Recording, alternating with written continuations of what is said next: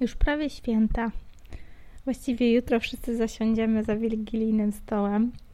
Um, dlatego pomyślałam o tym, że chciałabym sprawić Ci prezent. I długo myślałam, jak powinien wyglądać taki oplotkowy prezent. Wiem, że rok temu to był produkt, jakaś usługa, którą w prezencie rozdawałam naszym fanom, ale w tym roku stwierdziłam, że chyba chciałabym Ci dać coś bardziej od serca. I udało się. Długo myślałam, długo kombinowałam i długo szukałam osoby, która mogłaby mi pomóc w tym komunikacie. I nie musiałam daleko szukać, bo kiedy zaczęłam dzielić się tą taką chęcią sprawienia prezentu dousznego w postaci podcastu, który wniesie coś wartościowego do tych świąt, też dla Ciebie, dla mnie na pewno, to praktycznie problem rozwiązał się sam. Rozmawiałam z Anią, którą zaprosiłam e, do gościnnego odcinka, właśnie tego świątecznego, tego ciepłego, tego dotykającego takich głębokich emocji. Bardzo często jedziemy na święta i o ile jesteśmy małymi dziećmi, to kojarzą nam się z prezentami, choinką i wszystkimi fajnymi słodyczami, którymi możemy obżerać je przez trzy najbliższe dni. Ale kiedy jesteśmy starsi, kiedy jesteśmy starsze, nie wiem czy ty też, ale u mnie często wiązały się ze stresem, z obawami, z tym siedzeniem przy stole i niewygodnymi rozmowami, na które często czekamy cały rok, a okazują się bolesne, trudne, które później łykamy przez styczeń, luty, marzec i czasem kolejne miesiące dużo czasu kosztowało mnie wypracowanie takiej trochę swojej metody radzenia sobie z tymi świętami, z tym często ciężarem, który jest powiązany z tymi wielkimi przyjemnościami, ciepłymi em emocjami, spotkaniami z najbliższymi. Tym ciężarem czasem ciężkich słów, wypowiadanych w najlepszej wierze, w trosce i w takiej chęci pomocy, doradzenia, ale słów, które czasami nas po prostu bolą, których nie potrafimy przyjąć, które bolą, chociaż można by się spodziewać, że boleć nie powinny. Nie przedłużając, zapraszam Cię bardzo serdecznie na świetną rozmowę z Anią, która uświadomiła mi, że możemy sobie czasem poradzić z tymi świętami i przeżyć je dokładnie tak, jak chcemy przeżyć. Możemy się otworzyć na to, co święta mogą nam dać. Mogą nam dać wiele, mogą też wiele zabrać energii, zapału, ale mogą nas zbudować, mogą dać nam fundamenty do działań, które będą procentować przez lata. Jak się okazało w tej rozmowie, u mnie trochę tak było. U ciebie może też. Zapraszam cię do tej rozmowy i życzę ci wszystkiego dobrego. Życzę ci, aby te święta owocowały w takie właśnie rozmowy, które dają nam głębokie fundamenty do tego, żeby na nich budować dalej. Do usłyszenia w nowym roku. To dzień dobry, kochani. Witam Was dzisiaj znowu w wyjątkowym, gościnnym odcinku podcastu Oplotki. Dzisiaj mam nie lada gratkę, bo zaprosiłam e, Anię, którą znam już dosyć długo. Szczerze mówiąc, znamy się z jednej z grup facebookowych e, Digital Girls. Serdecznie pozdrawiam Kasię, bo pewno gdyby nie ona, to byśmy się nie poznały. Ale poznałyśmy się nieco bliżej, bo razem e, pracujemy nad swoimi rozwojami swoich biznesów w programie Somba, o którym zresztą wspominałam milion razy, więc nie będę się po raz kolejny rozwodzić. Wiem, że y, to nie jest najważniejsze, to skąd się znamy. Wiem, że najważniejsze jest to, żebyście poznali Anię, bo jest to bardzo wartościowa osoba, która bardzo dużo potrafi dać światu. Dlatego poproszę Anię, żeby przedstawiła się sama i zaprosiłam ją dzisiaj do bardzo, bardzo osobistej rozmowy. Mam nadzieję, że ją udźwignę. Aniu, przedstaw się naszym słuchaczom. Agnieszka, dzień dobry, dziękuję za zaproszenie. E, słuchaj, będziemy je udźwigać razem, więc e, mam nadzieję, że te nasze e, kobiece, ale nie wątłe ramiona dadzą radę. Bardzo Ci dziękuję za, za zaproszenie do tej rozmowy. Bardzo Ci dziękuję za to, że Ty się odezwałaś na tej grupie do mnie, bo widziałaś moją aktywność. E, i to ty wyciągnęłaś pierwszą rękę i tak się stało faktycznie, że od czerwca jest, jest nam do siebie bliżej poprzez sąbę. Ja nazywam się Ania Olesiewicz. Od dwóch lat e, pracuję nad swoim projektem online. On się wcześniej nazywał Czas się dogadać, ale ostatnio e, przeszedł trochę transformację pod tym kątem, że pomyślałam, że bo zakładałam czas się dogadać z intencją, żeby, mm, no, żeby pomagać ludziom dogadywać się. Ale pomyślałam, że mój biznes i jego nazwa nie musi odzwierciedlać tego, co chcę nim osiągnąć dla świata, właśnie tak jak to pięknie powiedziałaś, tylko może odzwierciedlać to, w jaki sposób, czyli narzędzie, czyli how e, chcę to osiągnąć. E, I w związku z tym właśnie miesiąc temu zmieniłam nazwę na inteligencja emocjonalna dla kobiet bo wierzę w to, że no właśnie te nasze ramiona nie są wątłe i my naprawdę jesteśmy tutaj czynnymi aktorami, o ile nie najczynniejszymi, biorąc Oj, pod uwagę tak. to, jak wygląda sytuacja e, na wielu obszarach, czy to politycznych, czy to ekologicznych, czy to nawet w firmach.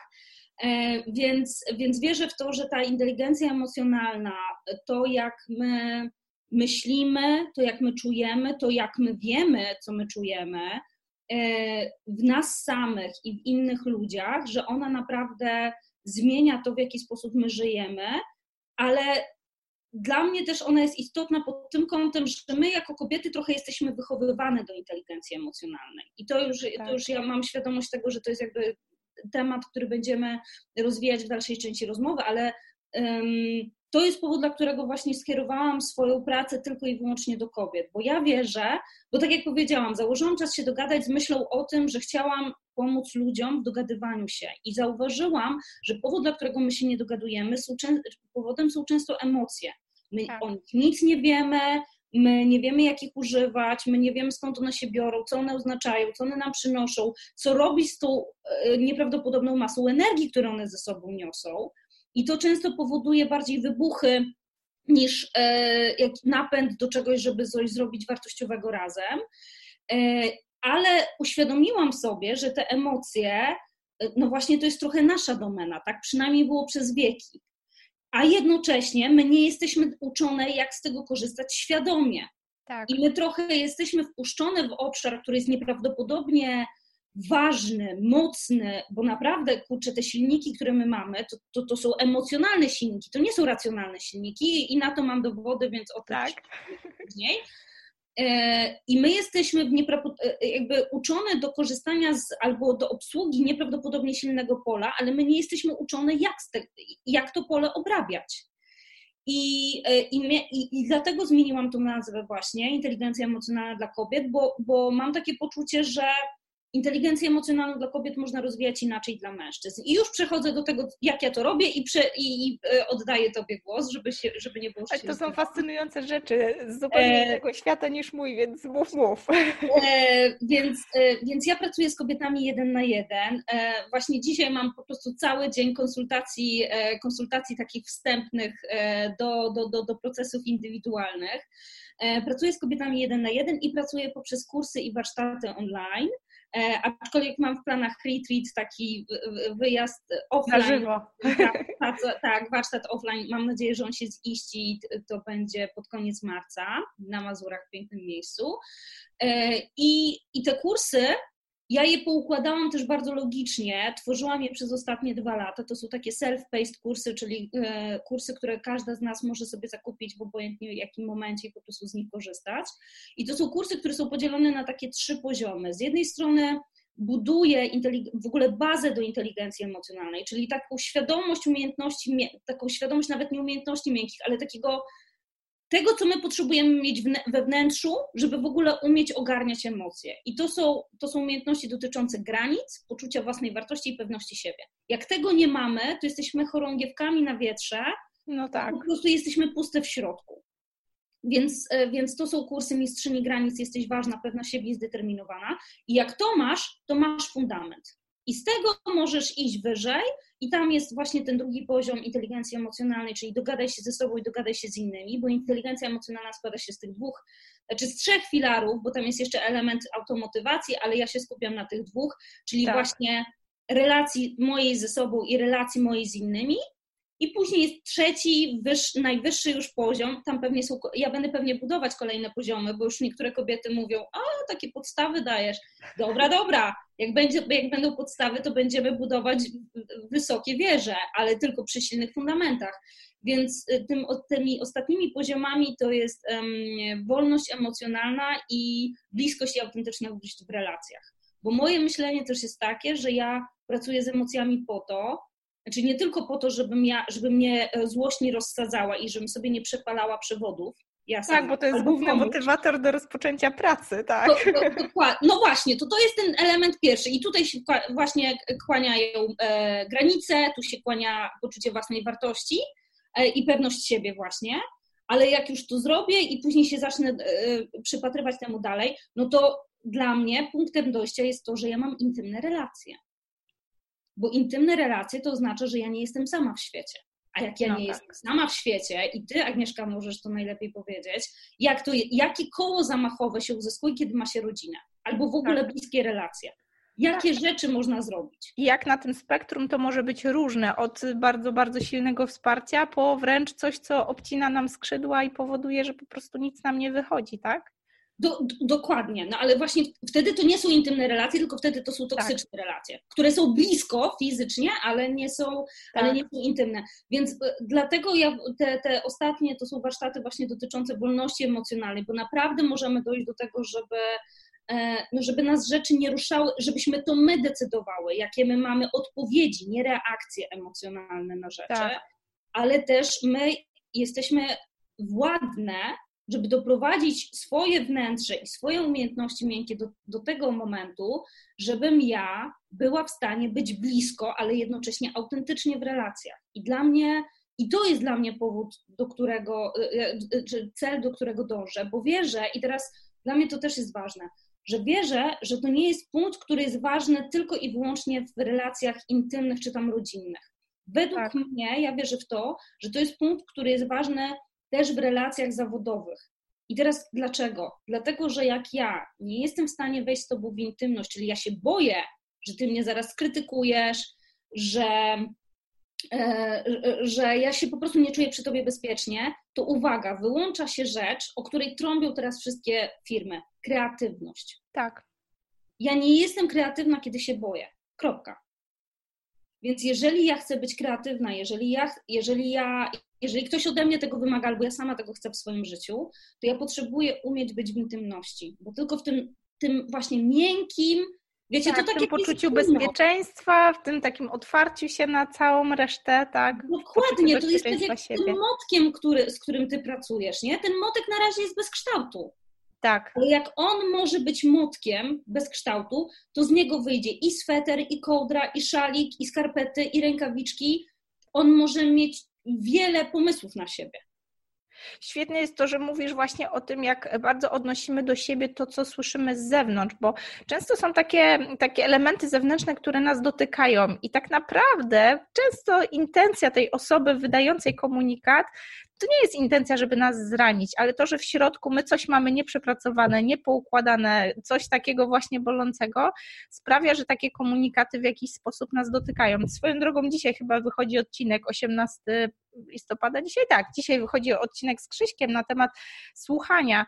Mm, co on mówił fascynującego, że bardzo często my słuchamy albo mówimy i niekoniecznie te komunikaty są na temat właśnie mnie czy ciebie, tak? Często słyszę coś i to mnie boli, pomimo że intencja drugiej osoby taka nie była, tylko dlatego, że właśnie gdzieś w środku jest coś, czego tak naprawdę nie rozumiem, co mnie boli, co może jest dla mnie sygnałem, że hmm, może trzeba by się temu przyjrzeć troszeczkę bliżej. Tak, tak. Ja jeszcze powiem, bo tego nie powiedziałam w ogóle, skąd ja się wywodzę, bo tak. dziewczyny mogą tak... Yy, Od no, razu no, do tej rury najważniejsze rzeczy. Bardzo chciałam, żeby to wybrzmiało. No, no, no ja też od razu jakby jadę, bo chcę uzyskać ten rezultat, który chcę, yy, no właśnie, na który pracuję w świecie, a, a jednak jest istotne to właśnie, bo dlaczego ja to mówię, y, y, kim ja jestem, dlaczego ja chcę to powiedzieć? No właśnie, żeby Twoje słuchaczki poczuły się przy mnie bezpiecznie. Czyli tak. żebym zrealizowała to, o czym mówię. Więc dobrze, dziewczyny, dlaczego wy możecie się poczuć bezpiecznie i dlaczego wy możecie uznać, że można mnie słuchać i że warto się na mnie otworzyć na moje słowa. Więc ja z wykształcenia w ogóle jestem socjolożką. Ja y, muszę przyznać, że y, z jednej strony to jest dla mnie duże wyzwanie, kiedy zaczęłam kurs psychoterapii, bo większość dziewczyn była po psychologii, E, ale dla mnie to jest ogromny zasób, bo e, zresztą swoją drogą jestem na kursie psychoterapii systemowej, czyli takiej uwzględniającej te właśnie te wątki rodzinne, to jak my w tych rodzinach funkcjonujemy. I o tym dzisiaj wiem, Agnieszka będzie tak. bardzo się z tego powodu cieszę. I to te, dla mnie to też jest ważne, no bo to jest tak, że my nie, nie, jest, nie wychodzimy z dzieciństwa tabula rasa. My się co najwyżej rodzimy tabula rasa, ale to też już naukowcy stwierdzili, że to jest guzik, prawda? Bo są przekazy i genetyczne, tak. i genetyczne, więc w ogóle e, tabula rasa to może była kiedyś. Natomiast my, natomiast y, dla mnie y, istotne właśnie jest psychoterapii, y, którą prowadzę, czyli właśnie jestem psychoterapeutką, jestem coachem, ale właśnie z wykształcenia jestem socjolożką i dla mnie te rzeczy emocjonalne ja też je umieszczam w szerszym kontekście. I dla mnie to jest ważne, dlatego że jak ja sama jakby w ogóle zaczynałam tą drogę, to miałam takie poczucie, że Boże drogi, jestem jedyna, która ma te problemy. I tak. w ogóle moje problemy są wyjątkowe, ale w tym złym sensie, że nie ma na nie lekarstwa i że jestem jedyna, która się z nimi mierzy. I w ogóle wstyd o tym mówić. Czuję się I, osamotniona, tak. Tak, i co tam, a, a w ogóle wiesz, wiesz co jest najgorsze w, w, taki, w czymś takim? Że ja, w ogóle, że to zakleszcza mnie w tym problemie. Tak. Nie? A ja, jak pracuję z klientkami, czy w, czy w kursie, czy w, e, e, czy w pracy jeden na jeden i tłumaczę im pewne wzorce, w, które my się wradzamy, w które my się wychowujemy, które wnosimy do naszego życia rodzinnego, później do, do relacji, to ja im pokazuję, że słuchaj, ty jesteś kolejnym etapem na drabinie ewolucyjnej. Twój przodek jeszcze e, dwa pokolenia wstecz, on biegał po lesie partyzanckich ciuchach w imię obrony naszego kraju. Tak. A ty teraz chodzisz do tego świata korporacyjnego albo jesteś przedsiębiorczynią, ale twoje emocje, twój sposób myślenia, ba, twój poziom strachu wcale nie musi być adekwatny do tego, co w ogóle się dzieje w twoim życiu, tylko ty możesz jeszcze nosić te jego strachy. Tak. Z tego, że jego życie było zagrożone. I, I dla mnie to też jest właśnie ważne, żeby z jednej strony powiedzieć to, że my jesteśmy właśnie powiązani z tymi, którzy są za nami, ale jednocześnie e, Wiesz, to było nieprawdopodobne. Ja skończyłam właśnie kurs Dogadaj się z innymi i było 200 kobiet na pokładzie. I ja, ja no właśnie, ja trochę nowatorsko prowadzę to, y, te swoje wszystkie kursy, bo ja je filtruję przez mój sposób myślenia w ogóle na temat rzeczywistości.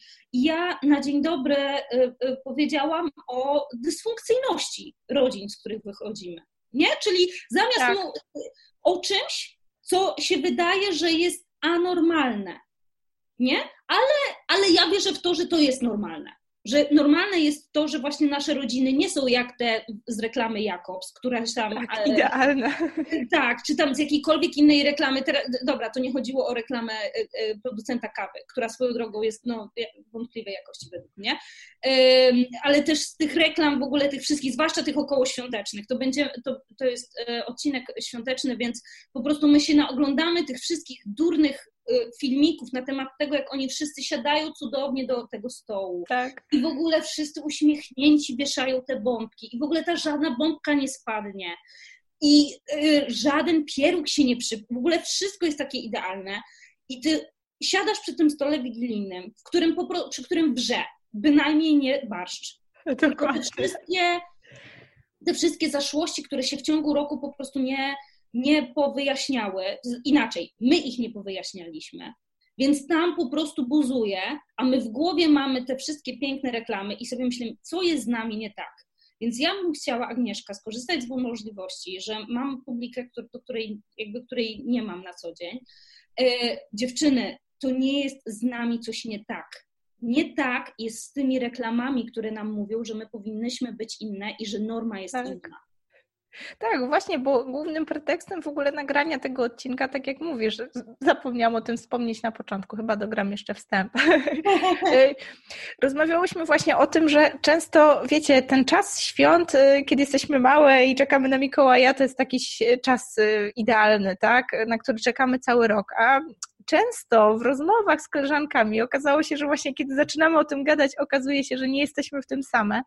To jest czas takiego dużego stresu. Ok, jeszcze tą wigilię jakoś przeżyjemy, coś tam się dzieje, jesteśmy stęsknieni, ale już ten pierwszy i drugi dzień świąt, siedzenia przy stole i wysłuchiwania różnych uwag, e, pytań o dzieci, czy nie mamy dzieci, a za dużo dzieci, pytań o to, jak e, prowadzimy nasz dom, jak pracujemy i tak dalej i, i, I, właśnie te, te, problemy komunikacyjne, to, że czasami ktoś nas pyta w dobrej wierze, a my to bardzo osobiście do siebie bierzemy i cierpimy i gdzieś tam nie potrafimy asertywnie się obronić, wiąże się to z jakimś takim przeogromnym stresem okołoświątecznym.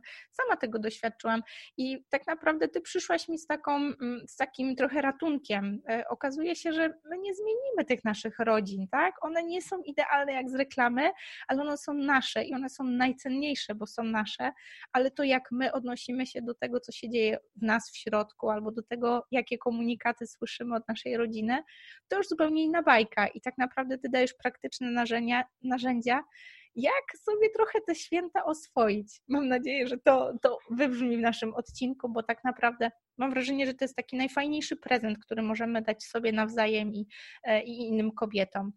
Już nie wtrącam, Ania, dajesz. Nie, nie, nie. Właśnie ja chcę, żebyś ty się wtrąciła, bo y, też właśnie wiem z kursów, że dziewczyny najbardziej lubią te osobiste kawałki. Więc tak. ja cię trochę podrążę, tak jak drążę z moimi klientkami. Czy ty możesz się podzielić swoim, swoją historią, swoim jakimś kawałkiem, kiedy właśnie ty miałaś poczucie, że ktoś przekracza twoje granice? Oczywiście ty potrzebujesz się czuć bezpiecznie, więc proszę powiedz coś, z czym się czujesz bezpiecznie. Tak, wiesz, ja, jest takich no. historii świątecznych cała masa. Ja nie kryję, że e, u nas zawsze, znaczy zawsze i wiesz, i te słowa takie, wiesz, zawsze i te generalizacje, ale święta to, to był taki czas, na który się czekało. Ja od małego to był właśnie czas prezentów, e, dużej rodziny. E, ja mieszkałam z rodzicami, którzy mieszkają z rodzicami mojego taty, więc zawsze była babcia i dziadek podczas tych świąt, więc były takie, wiesz, duże rodzinne święta, zawsze ta wielka choinka, choinka, ubieranie choinki, wcześniej wszystkie te rytuały. Moja mama jest taką standardową mamą, panią domu, e, przynajmniej była, kiedy ja byłam w takim, wiesz, wieku około szkolnym, tam przedszkolnym, więc zawsze to był lśniący dom, upieczone pierniki, wiesz, ta cała atmosfera oczekiwania, zakupy i tak dalej. No i z perspektywy dziecka ja pamiętam święta jako właśnie ten czas cieszenia się prezentami, wcinania tych domowych pierników i gdzieś tam rodziców siedzących przy stole, oglądających jakieś tam kolendy w telewizorze, nie? I to było zawsze taki wyidealizowany, wspaniały świat. Na studiach, no mimo e, wszystko wracało się do tego domu, wiesz, spragnionym jedzenia normalnego, a nie pizzy na mieście. Więc znowu te święta były takie bardzo, bardzo fajne i już pojawiały się, wiesz, takie pie, pierwsze pie, pęknięcia na tym wizerunku, kiedy, wiesz, siedziało się przy stole i ja pamiętam taki moment, kiedy mm, studia e, filologiczne już kończyłam, no i to już był taki etap, no to gdzie teraz do pracy i tak dalej, i takie, wiesz, oczekiwania, to czy będziesz panią nauczycielką, czy panią lektorką, czy panią tłumacz, a ja tu rzucam cegłę w święta, że wiecie, ja idę na architekturę, bo ja zawsze o tym marzyłam i w końcu jestem w Poznaniu, mogę chodzić na lekcje rysunku, tak? Tylko wiecie, no, potrzebuję trochę finansów i wiesz, i taka cegła świąteczna.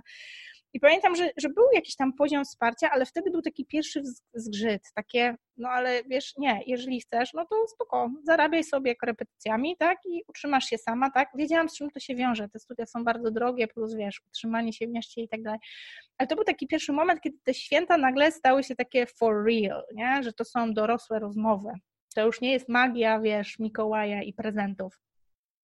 No i później ciężko mówi, żeby było, wiesz, z roku na rok coraz gorzej i tak dalej. Ja już w momencie, kiedy byłam na architekturze, to nigdy nie zapomnę moich dziadków, bo oni się okazali takim oparciem, pożyczyli mi pieniądze, wiesz, na, na jakąś tam pierwszą ratę, bo wtedy jeszcze studiowałam wieczorowo, po prostu matury nie miałam, wiesz, punktów z jakiejś tam matmy, bo jak szłam na filologię, to był polski, angielski i tak dalej. W każdym razie oni się okazali takim, wiesz, betonowym wsparciem, tak?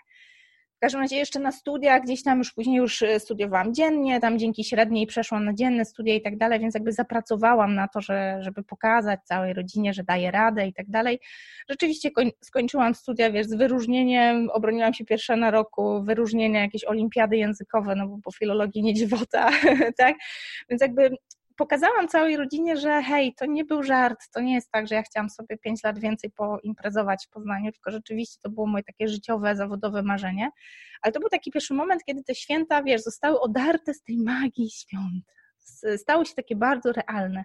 I pierwszy raz w sumie w swoim domu się zderzyłam z takim takim ocenianiem, takim, wiesz, zakładaniem czegoś, wiesz, zawsze byłam tym typem prymuski, którym się ciągle chwaliło i wieczne sukcesy i tak dalej, a tu nagle taki brak zaufania, że ja sobie poradzę i, i to było takie, takie trudne. Ja wtedy nie potrafiłam się obronić. Ja pamiętam, że płakałam i, i wiesz, uderzałam w taką litość i taką strategię, wiesz, no ja wam wszystkim pokażę i tak dalej. No, może to też mnie w jakiś sposób zmotywowało, bo rzeczywiście wszystkim pokazałam.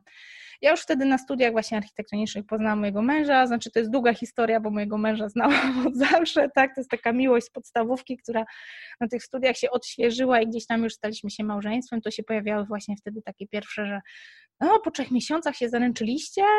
Jak to, jak to? I wiesz, takie, takie dziwne, y, takie zaskakujące rzeczy, że jako taka osoba, która tak trochę bezkrytycznie podchodzi do swojej rodziny, z taką gigantyczną otwartością dzieli się tym, co się u mnie w życiu dzieje, nagle przesuwam się w kierunku takiego spektrum, hej, to ktoś może powiedzieć, że to jest niefajne, hej, ktoś może powiedzieć, że to jest dziwne, że tak się nie robi, tak, bo, bo wiesz, bo co, bo społeczeństwo powiedziało, że musisz się zaręczać po roku, dwóch, trzech, dziesięciu, tak, no myśmy się znali od dzieciaka, więc właściwie to była formalność, nasze zaręczyny, po roku ślub i tak dalej.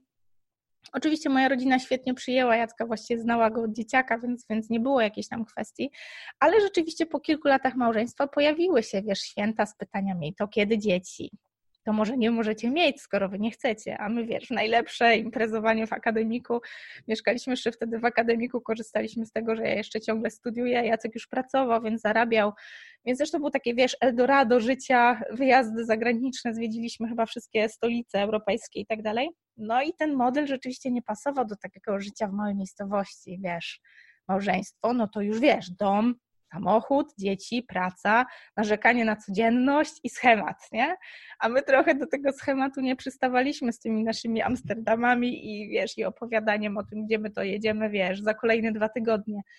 No i rzeczywiście to były takie momenty, kiedy te święta powoli dla nas zaczęły, zaczęły być takie ciągle fajne, ciągle na nie czekamy, ale już zaczynały być trochę niewygodne. My też jako takie smarkacze, nie, wiesz, nie mieliśmy tych narzędzi co teraz, tak? Kiedy uczysz się siebie w związku, tak, świadomie pewne rzeczy przegadujesz i tak dalej, no to był totalny spontan, więc kiedy przyjeżdżaliśmy na takie święta, no to często było tak, że Jacek zderzał się z jakimiś schematami, które były u mnie w domu, nie potrafił sobie z nimi poradzić, tak? E, ja zderzałam się z jakimiś schematami, które były u niego w domu. Tam dużo mi przeszkadzało to, jak wiesz, mama serwowała całą kolację, a tata tam siedział i marudził i wiesz, coś mu nie smakowało, tak? No u nas w domu też mama serwuje prawie całość i babcia, no ale przynajmniej tatusiowie się nie odzywają, nie?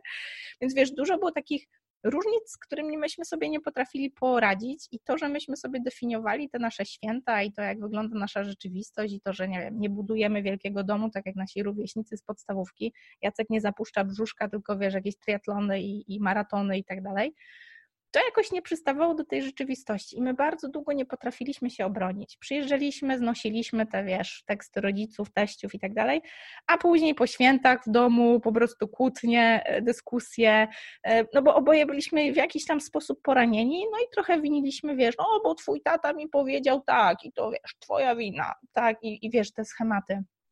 I ja czułam, że te święta z roku na rok stawały się takie coraz trudniejsze.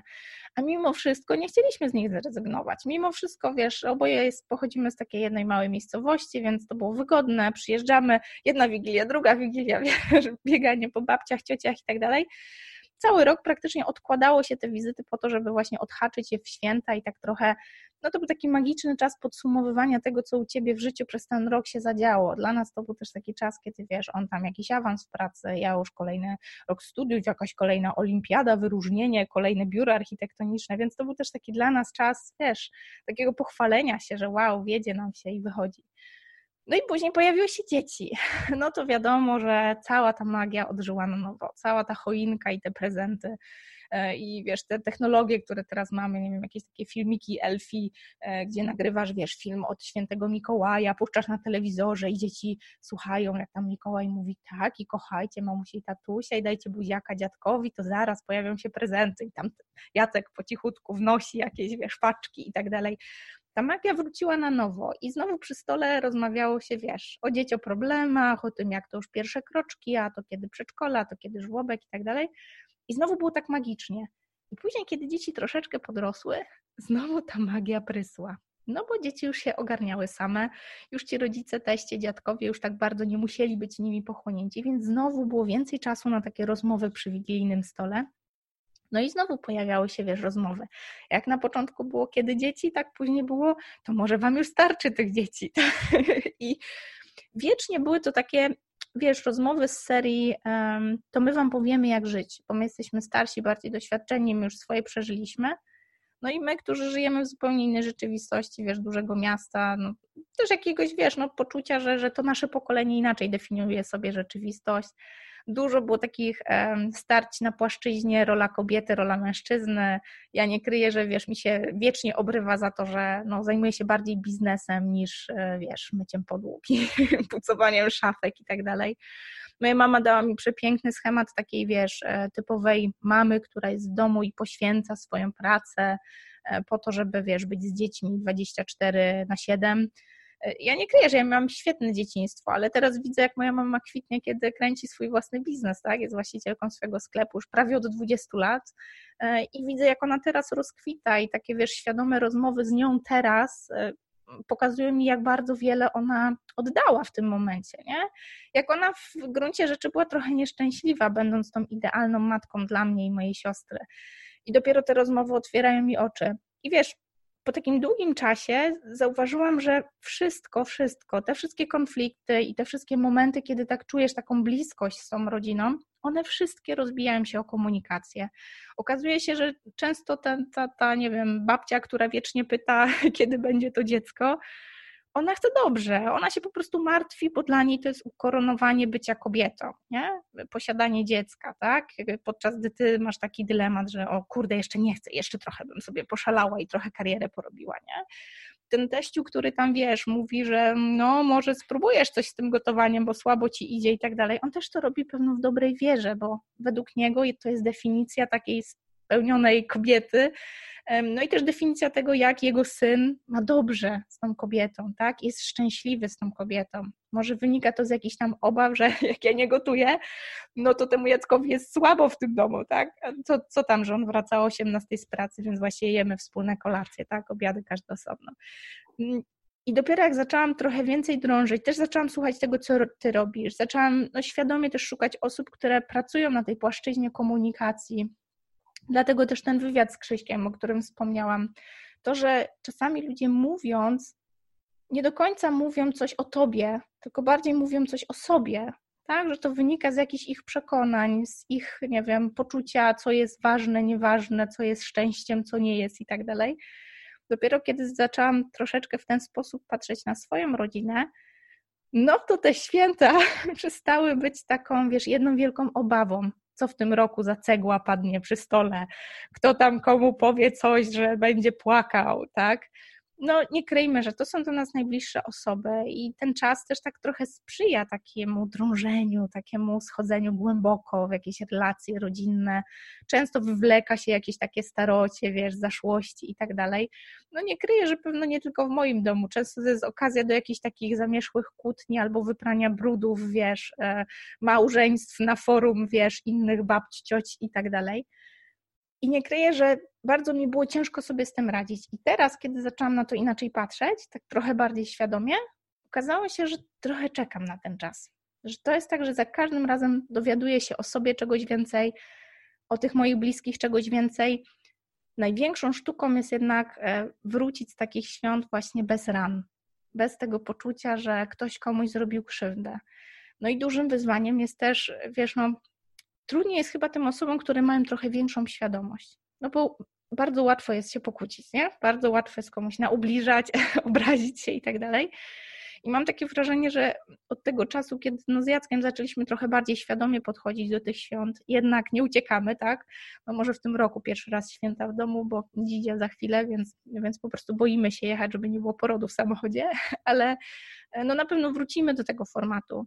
I takie mam wrażenie, że właśnie ten rok, kiedy nie jedziemy do domu, kiedy to się nam trochę rozładuje, kiedy ta rodzina pewno będzie nas odwiedzać po kolei, bo każdy będzie chciał zobaczyć tego noworodka, no to też będzie zupełnie inna okazja do takiego zupełnie innego poziomu bliskości. No i stąd właściwie to zaproszenie, stąd właśnie chciałam, żebyś też podzieliła się tym, co robisz, bo masz niesamowite narzędzia i dla mnie to zawsze był taki świat totalnie niedostępny. Też w mojej rodzinie czy wśród znajomych nie ma osób, które zajmują się choćby ciut pokrewnymi rzeczami do ciebie, tak? Czy to psychoterapią, czy psychologią, czy właśnie socjologią. Wszyscy to takie, wiesz, twarde inżyniery, jak to się mówi. I dla mnie ta sfera właśnie takiego mówienia o uczuciach, uczenia się, nazywania tych uczuć, też trochę takiego, wiesz, takiej detekcji tego po drugiej stronie, tak? Przygotowywania się na pewne komunikaty, to jest po prostu niesamowita magia i niesamowite narzędzia, których niestety nikt nas nie nauczył, tak? Wszyscy mieliśmy korki z matmy angielskiego i tak dalej, ale nikt nas nie uczył nazywać swoje uczucia, tak? Jako dzieci. Nigdy nam nie pokazywano, jak sobie radzić z trudnymi uczuciami.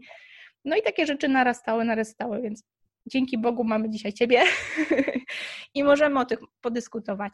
Wiem, że w kwestii jakby przydatnej dla naszych słuchaczek i to jest ten taki prezent świąteczny, który chciałabym jakby od Ciebie, od nas dać. Tak. Ja, ja Cię zatrzymam. No. Jak, ja, my się za chwilę odniesiemy do naszych słuchaczek, ale co Ty czujesz, kiedy opowiadasz te wszystkie historie? Mam wrażenie, że przeszłam taką długą drogę, że jakby jest mi teraz o wiele łatwiej, że było, wiesz, dużo opowieść, bólu. To to jest tak. opowieść, jak ty to widzisz, a ja pytam, co ty czujesz? No mam wrażenie, że czuję taką ulgę, że był taki czas, kiedy czułam dużo bólu, dużo obaw, dużo mm, takiego strachu przed świętami, wiesz, takiego irracjonalnego strachu, co w tym roku za cegła. A teraz jadę na te święta z taką ciekawością i z taką otwartością i trochę jestem gotowa, że mogą tam być jakieś bolesne rzeczy, ale już jakoś tak się ich nie boję, tak jak kiedyś. Trochę tak czekam na nie, wiesz, tak e, mam wrażenie, że to jest taki znowu pretekst, że ja to będę miesiącami później, wiesz, analizować, odkrywać w sobie i tak trochę siebie, wiesz, jak cebulę przez te komunikaty, wiesz, e, otwierać, no. Wiesz co, ja pytam o to dlatego, że to też jest ważne w mojej pracy, że y, no właśnie mało kto mówi o emocjach i często my się, wiesz, y, zatrzymujemy właśnie na poziomie tego, mm, właśnie co mi kto powiedział, jak ja to rozumiem i tak. próbujemy to rozparcelować na poziomie właśnie komunikacji, nie? W sensie, a czy ktoś, y, a czy ktoś mi specjalnie dogryzł, czy on nie potrafi inaczej, z jaką intencją i tak dalej. Tak. A to, jak ja pracuję z klientkami i to, um, i to, co ja wierzę, że działa, to jest to, że ta analiza to to jest drugi etap. A pierwszy etap to jest w ogóle, żebym ja sprawdziła, co ja czuję. Racja, ja, racja. To na przykład, jak ja słyszałam te Twoje opowieści, to ja na, to ja na przykład, i to już można mówić, czy to poprzez przeciwprzeniesienie, to już jakby używając tego ładnego, czy tam trudnego tak. języka terapeutycznego, czy poprzez to, że moje jakieś kawałki się poodzywały, to ja czułam bardzo dużo smutku. Tak nie? I normalnie aż mam teraz łzy w oczach niemalże. Y, I tak jak mówię, y, czy to twoje, czy to moje, czy to nasze, i teraz to jest fajne, to już jest nieistotne. Czy to jest moje, czy to jest twoje, czy to jest nasze, bo najprawdopodobniej to jest miks wszystkiego. Tak. Ale, ale tam jest smutek. I dla mnie w mojej pracy, i tak jak ja zapraszam do, kobiety do, jakby do pracy ze sobą, to że najistotniejsze to jest to, że ja bym się, żebym się zatrzymała i żebym zamiast, zamiast gadać o tym, zamiast, wiesz, analizować na poziomie właśnie takim racjonalnym, bo z tego to, wiesz, z tego to dziesiątki nurtów psychoterapeutycznych powstają. Tak. E, z tego, na jakie sposoby to można analizować. Żebym ja się zatrzymała i żebym zapytała sama siebie i odpowiedziała samej sobie, a co ja w ogóle teraz czuję? Tak że rzeczywiście jest tak, że te słowa wywołują jakieś konkretne emocje, tak? Bo w momencie, kiedy słyszysz jakiś komunikat, to tak jak u mnie było z tymi właśnie studiami, że no nie no, idź do pracy, po co ci kolejne studia, no to rzeczywiście to był taki, wiesz, taki nóż w serce. Ja się czułam z jednej strony rozczarowana, y, urażona i tak dalej, ale z drugiej strony, no mogłam zostać w tej strefie pod tytułem, o Boże, rodzina mnie nie wspiera, dramat, ale tak naprawdę przekułam to w takie, a ja wam teraz wszystkim pokażę, zobaczycie. I kiedy był taki moment, wiesz, podsumowanie tam absolutorium, wiesz, ta obrona i tak dalej, no już wiesz, już pierwsze pieniądze, pierwsza praca i tak dalej, no i to, że właśnie ten nasz model życia tak wyglądał, że wiesz, high life, wyjazdy, deski snowboardowe i te sprawy, to ja miałam takie poczucie, że kurde, no dziękuję, bo dostałam od was takiego kopniaka, że mnie przez te pięć lat po prostu to trzymało w ryzach i podczas gdy cały rok imprezował, no ja tam twardo biegałam z CV-kami po biurach architektonicznych, nie? Kiedy wszyscy jechali na Sokratesa, wiesz, i kto tu się dostanie do Hiszpanii, bo tam najlepsze imprezy, no to ja wybrałam Berlin, bo był po prostu blisko, ja już byłam mężatką i po prostu chciałam, wiesz, pracować, nie? Wyciągnąć z tego ile się da. I to Rzeczywiście, jest no. Tak, i to jest znowu piękna historia o tym, jak emocje mogą w nas, e, jak różnie z nich możemy korzystać. Mhm. Równie dobrze mogłabyś powiedzieć, no ci moje, moi rodzice to w ogóle są niewspierający. Tak. Balastem. Nie rozumieją. I, I jeszcze kiedy ja wreszcie odkryłam, a to jest przecież super ważne, żeby odkryć, co tak. ja chcę życia, to oni mi jeszcze po prostu kłody pod nogi mówią, że nie będą sponsorować i w ogóle, a, a, a w ogóle to już też się powinnaś ustatkować, nie? Tak. I, to, I, to by było, i to wszystko wy, wy, wychodzi z jednego korzenia złości, nie? Ale jednocześnie, jak ja zejdę do tego, co ja czuję i poczuję, kurde, jestem zła i teraz na co ja jestem tak. zła? No bo chciałabym żyć po swojemu, no ja wiem, że późno się zorientowałam, ale chciałabym po swojemu. Ja im pokażę, ale nie, na, nie w taki sposób, że teraz będę cię grała na nosie i za każdym razem, wiesz, i, i wrzucam siebie w jakieś kombinacje, tak. a ja im pokażę, tylko kurczę, ja mam w sobie siłę i ja wiem, że ja to przejdę. Tak, i daje ci to paliwo po prostu, że ta emocja może stać się dla ciebie paliwem do budowania, tak. Dokładnie I, i to jest też to, co właśnie, wiesz, ja pokazuję na przykład w kursie Mistrzyni Granic, ale, ale też, mam, e, też mam taki mini kurs e, pozna, Poczuj swoje emocje, gdzie ja właśnie mówię, jak ten gniew, bo tak naprawdę to jest gniew, jak ten gniew jest nieprawdopodobnym paliwem. Wiesz, mhm. to co robi Greta Thunberg teraz, to co robią te wszystkie inne aktywistki na wielu poziomach, to jest gniew. Tak. Ale zobacz, że. Kanalizowany bardzo pozytywnie, tak. Ładnie. Ten gniew może nacisnąć spust pistoletu, ale ten gniew też może pokazać, słuchaj, nie możemy iść dalej. Tak. Tak. tak? Ten gniew może rzucić talerzami i powiedzieć: Ja się wynoszę, nie znoszę tej wigilii, ale on też może, może y, podziałać w taki sposób, że okej, okay, ja czuję, że jestem tak teraz zagniewana, że jakby mi właśnie, jakbym mogła, to bym rzuciła tale, tymi talerzami. Ale ja tego nie zrobię, ale zatrzymam sobie ten gniew i, go, i obiecuję sobie samej, że ja go uszanuję. Tak, że on mi da tą energię, żeby właśnie wytrwać. A ja najpierw się tak. zastanowię w ogóle, na co ja się gniewam. Dlaczego, ja się, dlaczego to jest dla mnie takie ważne, nie? I może na przykład ten gniew pod, e, będzie dla mnie wystarczającą e, energią do tego, żeby pójść na psychoterapię tak. albo skorzystać z jakiejś innej formy wsparcia, albo pójść na warsztat, albo kupić książkę i czytać ją po nocach, choćby nie wiem co, ale ja się dowiem, o co mi idzie. Tak. Coś w tym jest, że właśnie też jest tak, że nie wszystkie komunikaty wyzwalają w nas jakiś taki właśnie, tak nas zapalają. Mam wrażenie, że jak to w nas jest coś takiego, co jest nieprzepracowane albo takie właśnie do odkrycia, takie musimy się tam doszukać, bo ten, no to wtedy, jeżeli ktoś nam mówi te trzy słowa, to one nas bolą, tak? Pewno nie zabolałoby mnie to, że ktoś mówi, nie wiem, e, kiedy będą dzieci, gdybym ja właśnie nie była na etapie, no kurczę, już bym chciała, ale jeszcze tak się wygodnie żyje, jeszcze rok, jeszcze, jeszcze sobie dajmy rok. Pewno by mnie to w ogóle obleciało i mam wrażenie, że, że, że te komunikacje, ty, wiesz, nawet te takie docinki, jak my to tak czasem odbieramy, to to jest tak naprawdę dar, bo one nas zapalają, one w nas wyzwalają tą potrzebę pogrzebania głębiej i takiego doszukania się, że hmm, tam rzeczywiście coś jest, tak? Przepracuj to. Dokładnie, wiesz, ja, ja ten wątek z dziećmi bardzo dobrze znam i w ogóle, wiesz co, ja chyba się odniosę do niego na takim poziomie, takim trochę szerszym, bo myślę, że to jest jeden z tematów, który jest po prostu taki mega silny w czasie, w czasie tak. świata. I w, jak w ogóle temat dzieci. Czy to dlaczego, dlaczego ich nie masz, czy to kiedy je będziesz mieć, czy to jak je wychowujesz, czy to kiedy zaczynasz tak. karmić. I nie? I teraz tak. Po pierwsze, yy, moje drogie, spójrzcie na to z perspektywy instynktu, takiego podstawowego instynktu biologicznego. Dzieci to jest przetrwanie. No Jak no tak. ten dziadek czy babcia pyta was o te dzieci, to on tak naprawdę pyta o to, czy moje geny zostaną. To ta, na takim poziomie biologicznym. Nie? Tak. Na poziomie społecznym y, nawiążę do tego, y, do tego, co powiedziałam o tych y, naszych partyzantach. Jak dzieci nie będzie, to naszego kraju nie będzie. Tak. I zobaczcie, w jakim to już świetle to ustawia, nie? Że ja, to nie jest tak, że ja na tobie tylko jakby wywieram nacisk, bo mam widzi mi się, bo nie mam o czym innym myśleć, tylko ja na takim głębokim, nawet nieświadomym poziomie, ja chcę, żeby mój kraj przetrwał. Ja tak. chcę, żeby budowali jacyś ludzie. Jest tyle warstw tej odpowiedzialności, tak? Dokładnie. I teraz, i, i kolejna rzecz, zobacz, że często te pytania nie trafiają do, do mężczyzn, tylko do kobiet. Była też ta akcja reklamowa, że ona tam zdążyła pojechać do Tokio, coś tam jeszcze zrobić, a y, nie zdążyła mieć dzieci. Nie ma informacji o tym, co tam ten mężczyzna zrobił. Tak. I znowu, y, to jest oczywiście odniesienie do biologii, która nasza jest przez jakiś czas funkcjonalna na poziomie rozrodczym, a u mężczyzn cały czas. Nie? Więc, tak. my, więc mężczyzna nie ma czegoś takiego, jak on nie zdąży. On co najwyżej nie zdąży w momencie śmierci, nie zdążył. Ale on może zdążyć w wieku 80 lat równie dobrze, nie? A kobieta tak. nie może tego.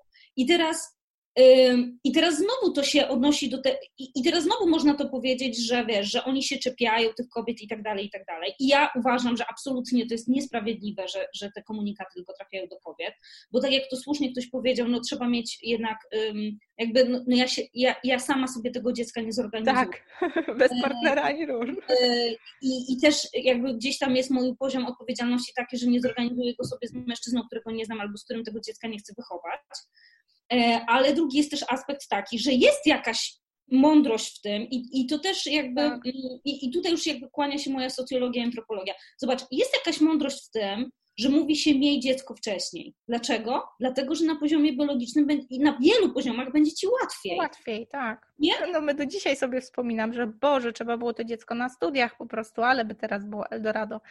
A tu wiesz, trudniej dokładnie. znosić te nieprzespane noce, jak masz 30 parę, niż jak miałaś tam naście, czy wiesz, 20 parę. Voilà. I teraz znowu w nawiązaniu do tego, co ty powiedziałaś, że to jakby, tu już nawet nie chodzi o to, skąd to pochodzi nie? Tylko chodzi o to, co, co mi odpala, co we mnie jest jeszcze nieprzegryzione.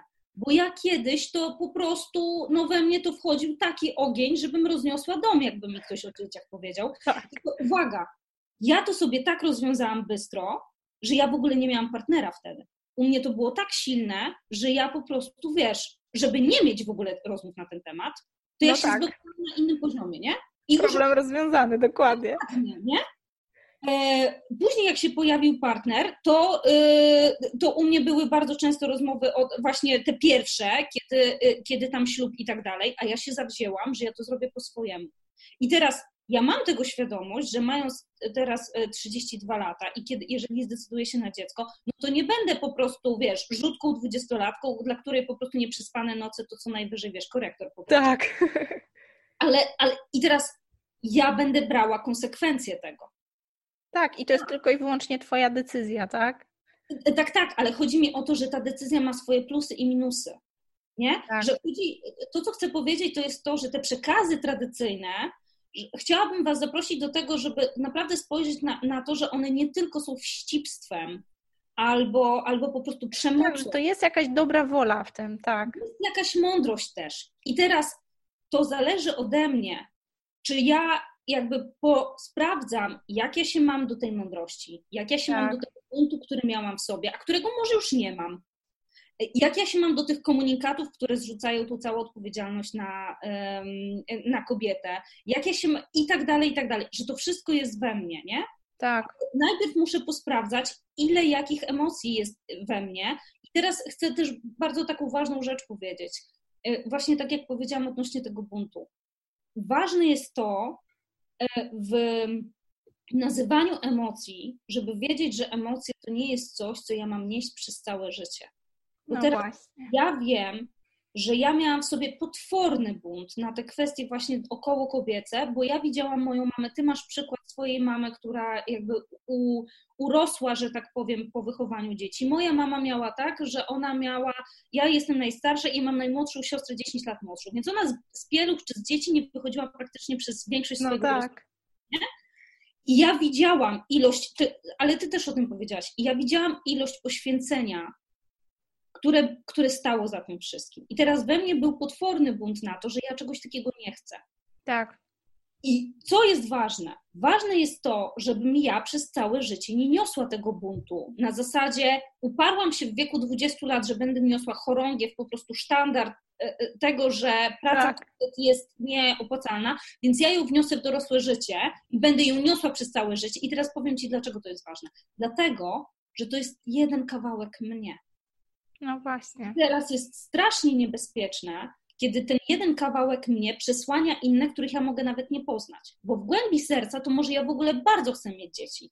Właśnie jakby po to, żeby pokazać sobie, żeby sprawdzić na sobie, jak to jest i żeby może zbudować inny model tego tak. macierzyństwa. Tak że to on nie musi tak wyglądać. Że po swojemu możesz to robić, tak? Tak, i, i, puka, i, i wiesz, i zbudować nowy świat poprzez jakby swoją rodzinę, te swoje dzieci, które są wychowywane w inny sposób, że, że, że, że te role trochę inaczej mogą wyglądać, ale ja tego nie dotknę, jak będę cały czas za tym buntem na to, tak. to tak naprawdę, uwaga, i to jest mega ciekawe, co tak naprawdę nie dotyczy mojego życia. Tak. Tylko to dotyczy życia mojej mamy. A ja się buntuję jakby w jej imieniu, nie? Tak. I, yy, I dlatego ważne jest to, żeby naprawdę uznać, że to są moje emocje. Tak. Ale to są świetne narzędzia, o których mówisz, bo wiesz, często się mówi, że jakby tym pierwszym krokiem jest uświadomienie sobie, że takie mechanizmy mają miejsce, tak? Że jakieś emocje się w nas budują, ale druga sprawa, co z tym zrobić? No bo wiesz, siedzimy przy tym stole, słyszymy taki komunikat, no i teraz co? Możemy odpyskować, możemy powiedzieć nie twoja sprawa, możemy bardzo asertywnie, ale też trochę niegrzecznie powiedzieć, proszę nie zadawaj mi więcej takich pytań, tak? Przekraczasz moje granice, boli mnie to, czy cokolwiek. No ale w drugą stronę, no jednak nam zależy na tej rodzinie. Chcemy, żeby to szło dalej. Może chcemy w jakiś sposób, może nie pomóc, ale w jakiś sposób pokazać, że można to zrobić inaczej, tak? Nie wiem, ty na pewno masz takie bardziej fachowe narzędzia, ale ja pamiętam, że ja sobie poradziłam z tym po prostu odwracając to w drugą stronę, czyli tak jakby kiedy babcia pyta mnie, no to kiedy tam to dziecko, czy teraz to już, no to już chyba macie dosyć tych dzieci, tak? Ten, ten komentarz to ja zaczynam zadawać pytania o jej macierzyństwo. Mówię, a, a babciu, jak ty się czułaś, kiedy ty miałaś, tak? Kiedy urodził się tata, tak? No i oczywiście tata siedzi przy stole, więc trochę miło jest tak słuchać, że no, tak długo czekaliśmy i tak dalej.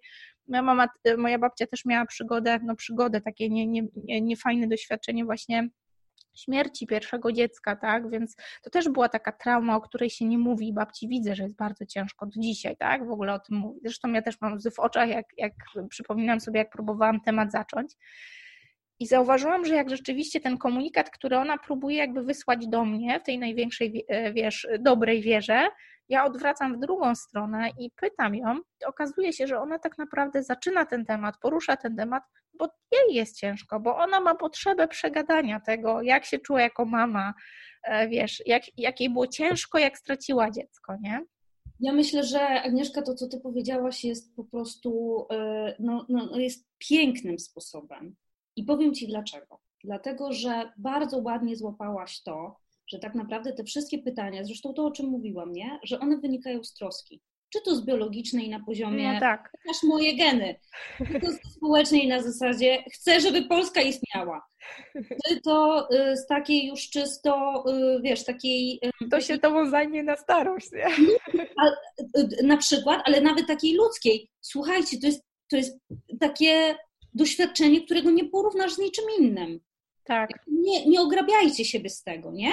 I za tym wszystkim, czy to jest podane w sposób przemocowy, czy to jest podane w sposób y, nieprzemocowy, za tym wszystkim podane, y, jakby stoi troska. I teraz to, co ty robisz, to jest odbijasz tą troskę w drugą stronę. I, i to jest bardzo bliskie temu, co ja, co ja y, jakby, do czego zapraszam klientki, żeby, żeby właśnie wiesz, bo ja myślę sobie, że taka ostra asertywność to ona jest jakby ok w pracy, ale w mhm. relacjach, kiedy ja właśnie powiem ostro na zasadzie, babciu, nie, nie uważam za stosowne, żeby rozmawiać na ten temat przy stole wigilijnym, to, to może być odebrane znowu w zupełnie inny sposób niż tak. Twoja intencja. Tak. tak, to jednak wprowadza konsternację. I teraz jakby kwestia jest taka, że y, ja i, I, bardzo ciekawe jest to, że to widać na poziomie też innych sytuacji, kiedy ktoś na przykład ci robi docinek i się okazuje, że to on nie ma tej miłości. Nie? Czyli on ci, on ci wbija szpilę, a tak naprawdę on mówi, a ja mam szpilę i niech mi ktoś to wyjmie, bo mnie boli, bo ja nie mam miłości. Dokładnie. I to mówisz, to mówisz, okej, okay, ja, ja widzę, że ty chcesz mi okazać troskę, a gdybym ja okazała tobie troskę, to co ty byś powiedział? Nie? No, I, dokładnie. Tak, i, i, to, i, i to jest piękne, i to, ale myślę sobie, że do tego potrzeba jest bardzo dużo świadomości, żeby to y, zrobić w taki sposób. Natomiast myślę sobie też, że jeżeli ktoś nie ma tej świadomości, nie ma tych umiejętności, nie ma tej całej drogi, którą, o której ty opowiadałaś i którą przeszedł, to można powiedzieć, aj mamo, wiesz, wiesz tak. i słowa są nieistotne.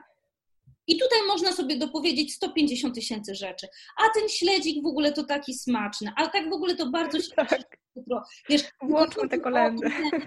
Emocje, z którą to mówię, tak?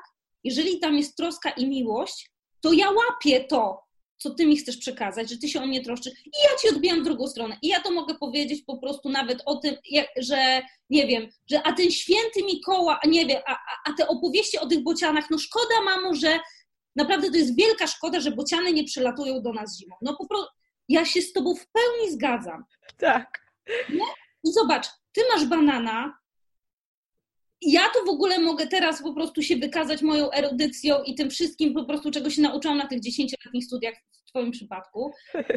Bo tam sobie pozałatwiałam różne, jakby zrobiłam 8 lat 5, e, w tym rok za granicą i mogę sobie po prostu popłynąć, ale to jest możliwe. I teraz ważną rzecz chcę powiedzieć i myślę, że chyba najważniejszą. To jest możliwe, jeżeli kiedy ja te wszystkie kawałki, których dotyka to powiedzenie, mam otoczone miłością w sobie. No tak. Zauważone, zaopiekowane yy, i takie, no przede wszystkim tak właśnie życzliwie, życzliwie uznane. Te kawałki tego, że ja się buntowałam, te kawałki, że jest mi smutno, te kawałki, że się boję, te kawałki, że nie wiem, i mnóstwo innych, i mnóstwo innych kawałków. I do tego, to już tak na koniec naszej rozmowy, chcę powiedzieć Wam, dziewczyny, że bardzo ważna jest jedna rzecz, mianowicie taka, że y, żebyście naprawdę nie uznawały, y, że wy, te, że, że wy tą mądrą rzecz, którą ja teraz powiedziałam, żeby otoczyć jak to wszystko y, miłością, że wy to musicie zrobić same. Bo to jest bardzo trudne, żeby. I żeby to zrobić sam, samemu. I ja nie, ja nie wątpię w Wasze umiejętności. I Wy to pewnie możecie zrobić same. Tylko zobaczcie, Agnieszka opowiedziała, ile to wymaga czasu i pracy. Hmm. I teraz, jeżeli macie ochotę, żeby przejść te, przez tę ścieżkę ty, przez tyle czasu, to to zróbcie. I życzę Wam odwagi i trzymam za Was kciuki. Ale jeżeli czujecie, że Was życie wzywa i że może nie możecie sobie na to już pozwolić, bo wiecie, że po prostu na kolejną wigilię to albo nie pojedziecie. No tak. Albo, albo to jakoś inaczej będzie zrobione, bo po prostu was już kipi. To naprawdę nie upierajcie się do te, na tym, znaczy nie upierajcie się przy tym, żeby to zrobić samodzielnie. I, i y, bo też druga ważna rzecz, bo to, że chcecie to zrobić samodzielnie, to też oznacza, że jakiś kawałek was dotyczący relacji jest jednak trochę obolały. Mhm. Naturalną tendencją człowieka, i to jest to, jakby z, czego, z czym w ogóle zaczęłam ten kurs Dogadaj się z innymi, który wczoraj skończyłam, naturalną tendencją człowieka jest bycie w relacji. I jeżeli ja nie chcę być w relacji, i jeżeli ja nie chcę czegoś zaadresować w relacji, to znaczy, że ten mój kawałek boli. Mhm. Ale wiesz co, masz, masz rację w tej kwestii, bo też zawsze jak idziemy na święta, to od czasu, kiedy jesteśmy parą, od czasu, kiedy właśnie są dzieciaki, to zawsze jest rozmowa trudna przed świętami. Pamiętaj, jak mi twój tata powie to i to i tamto, to ja zareaguję tak, a tak, możesz ty zareagować, oczekuję czegoś takiego i takiego. Jeżeli nie, to nie bądź zaskoczony, bo to też rani w jakiś sposób jego, tak? Niezależnie, czy to, nie wiem, jest jakiś atak domniemany ze strony jego taty, czy to jest po prostu jakaś obrona, która mogła zaboleć jego tatę z mojej strony. No bo tak czy siak on jest między młotem a kowadłem, no i tu dochodzi już w ogóle cały zestaw, wiesz, osób, które są dookoła, jak one się z tym czują, nie? Tak, i tu dochodzimy do tego, i tutaj już w ogóle robimy piękną klamrę kompozycyjną tego odcinka. do tego, że my tych relacji potrzebujemy, bo one są naprawdę kołem zamachowym. Tak jak chyba Archimedes powiedział, dajcie mi tak. wsparcia, a poruszę ziemię. Daj mi ludzi, z którymi czuję się bezpiecznie, intymnie, blisko, przy których mogę pokazać swoją wrażliwość, moje nie wiem, moje znaki zapytania, moje słabości, a poruszę swój świat i, i, i tak. świat dookoła nas. Nie? I my po to mamy relacje, żeby, żeby mieć ten punkt podparcia, który mi da siłę o wiele większą niż tą, którą ja mam sama. I naprawdę, drogie kobiety, po pierwsze, nie, jakby uznajcie te swoje potrzeby, bo to często jest tak, że ja spotykam się z kobietami i one mówią: Jezus Maria, ja chcę przestać chcieć być z nim w relacji. No, żebym ja potrafiła po prostu odciąć tak. się od niego i, po, i przestać chcieć. A ja mówię, ale to jest niezgodne z naszą biologią. Tak. Człowiek by zmarł kiedyś i nawet teraz umiera. Są dane, które mówią, umieramy z samotności. W samotności się nie leczymy. Nie? Więc uznajmy te swoje tak. potrzeby i po drugie, uznajmy, że te potrzeby wymagają pracy. Tak samo jak pracy wymagało studiowanie, tak samo jak pracy wymaga awans, tak samo jak pracy wymaga kupienie nowego telewizora, tak samo pracy wymagają relacje. To, że do tej pory robiliśmy je domyślnie, na autopilocie, to nie znaczy, że możliwe jest, żeby to no tak. kontynuować, bo na tym autopilocie to mamy takie efekty, jakie mamy. Tak, trzeba wziąć po prostu odpowiedzialność za swoje szczęście. W relacjach. I, de, i, że, I że naprawdę to jest ważna część naszego życia. A nie jak wyjdzie, albo a to najwyżej sobie poradzę bez nich. I że się udało. Tak naprawdę te rzeczy nie dzieją się same. Tak naprawdę to, to my mamy tą moc sprawczą i nie wiem, mam wrażenie, że to jest chyba takie, takie najfajniejsze życzenie, które można dać e, no i naszym słuchaczkom i po prostu kobietom w ogóle, żebyśmy my sobie dawały to prawo do tego, żeby czuć. I żeby czuć się źle, i żeby czuć się dobrze, i żeby sprawiać, że inni czują się w określony sposób, ale po prostu żyć tym autentycznie, nie chować tego do wielkiego wora, tylko po prostu przyjąć to, że, że, że to jest to nasze piękno, że to jest to, co nam dają te święta, to, że możemy przeżywać te takie gorsze chwile, lepsze chwile, ale to, że my potrafimy to wziąć do siebie i na tym fundamencie zbudować coś większego, to chyba jest taki naj, największy prezent, który możemy sobie dać na te święta. Agnieszka, myślę, że tego życzymy, znaczy ja, ja życzę Twoim słuchaczkom, Tobie, mnie, e, że y, tego, że jakiejś takiej mądrości, że przed świętami będę oczekiwała jakiejś bombki i nie tylko na choinkę. Tak. Tylko, że po prostu, że jak ona się pojawi, to po prostu to nie będzie dla mnie zaskoczenie i tego, że jak ona się pojawi i coś tam się we mnie poruszy, to żebym potrafiła to otoczyć miłością, a jak poczuję, że nie będę w stanie tego unieść sama, to że po prostu dam sobie prawo do tego, żeby poszukać wsparcia na zewnątrz.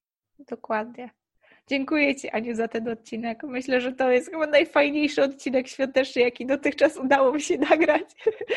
więc życzymy wszystkiego dobrego. On pojawi się dokładnie dzień przed Wigilią, więc mam nadzieję, że uzbroimy nasze słuchaczki w takie przygotowanie na na fajne święta. Fajne. kiedy będziecie lepiły te pierogi albo kiedy będziecie biegały po, po te prezenty, włączcie sobie ten odcinek, posłuchajcie go, uznajcie, że, że możecie trochę zwolnić, a nawet jak już po prostu totalnie nie dacie rady i tego 26 będziecie przeklinały wszystko łącznie ze świętym Mikołajem, to naprawdę jest dzień kolejny, możecie wyciągnąć rękę, poszukać wsparcia. E, no, i znaleźć trochę dodatkowej życzliwości, nawet na zewnątrz, żeby sobie z tym wszystkim poradzić. Wszystko. Dokładnie. Dziękuję Ci, Aniu, serdecznie. Dziękuję, do usłyszenia. Jak się domyślasz, nie bez powodu nagrywam ten odcinek dużo wcześniej. Trochę ciężko jest skrzesić sobie taką atmosferę świąt na dobry miesiąc przed świętami. Ale no, jak już domyślasz się pewno z tej rozmowy i kilku poprzednich, czeka mnie dosyć wyboista droga do bycia mamą numer 3. Prawdopodobnie siedzę teraz na porodówce i czekam, kiedy nastąpi ten moment. Dlatego nagrywam ten odcinek wcześniej. Niezależnie od tego, chcę Ci przekazać jak najserdeczniejsze życzenia spokoju i zdrowych, wesołych świąt w gronie najbliższych. Mam nadzieję, że ten kolejny rok i ten 2019, który się właśnie kończy, przynosi ci to, czego potrzebujesz. Osiągasz cele, planujesz, zakładasz, że coś się stanie i ciężką pracą dochodzisz do takich efektów, które dają ci satysfakcję. Jeżeli nie, pamiętaj, że 2020 przed nami. Bardzo serdecznie zapraszam Cię do kolejnych odcinków naszego oplotkowego podcastu. W kolejnych dowiesz się, co będzie się działo w następnym roku, następnych miesiącach, następnej dekadzie. Zapraszam Cię też na naszego bloga, oplotkowego bloga, może w nieco innej formie, bo już niekoniecznie do usznej, ale przeczytasz tam o tym, co działo się u nas w ciągu ostatniego roku, a nawet w ciągu ostatnich 10 lat. Trochę ta końcówka dekady e, skłoniła mnie do wielu refleksji i tymi refleksjami też bardzo chętnie się z Tobą podzielę. Do usłyszenia w kolejnym odcinku i mam nadzieję w kolejnych i kolejnych następnych w 2020. Do usłyszenia.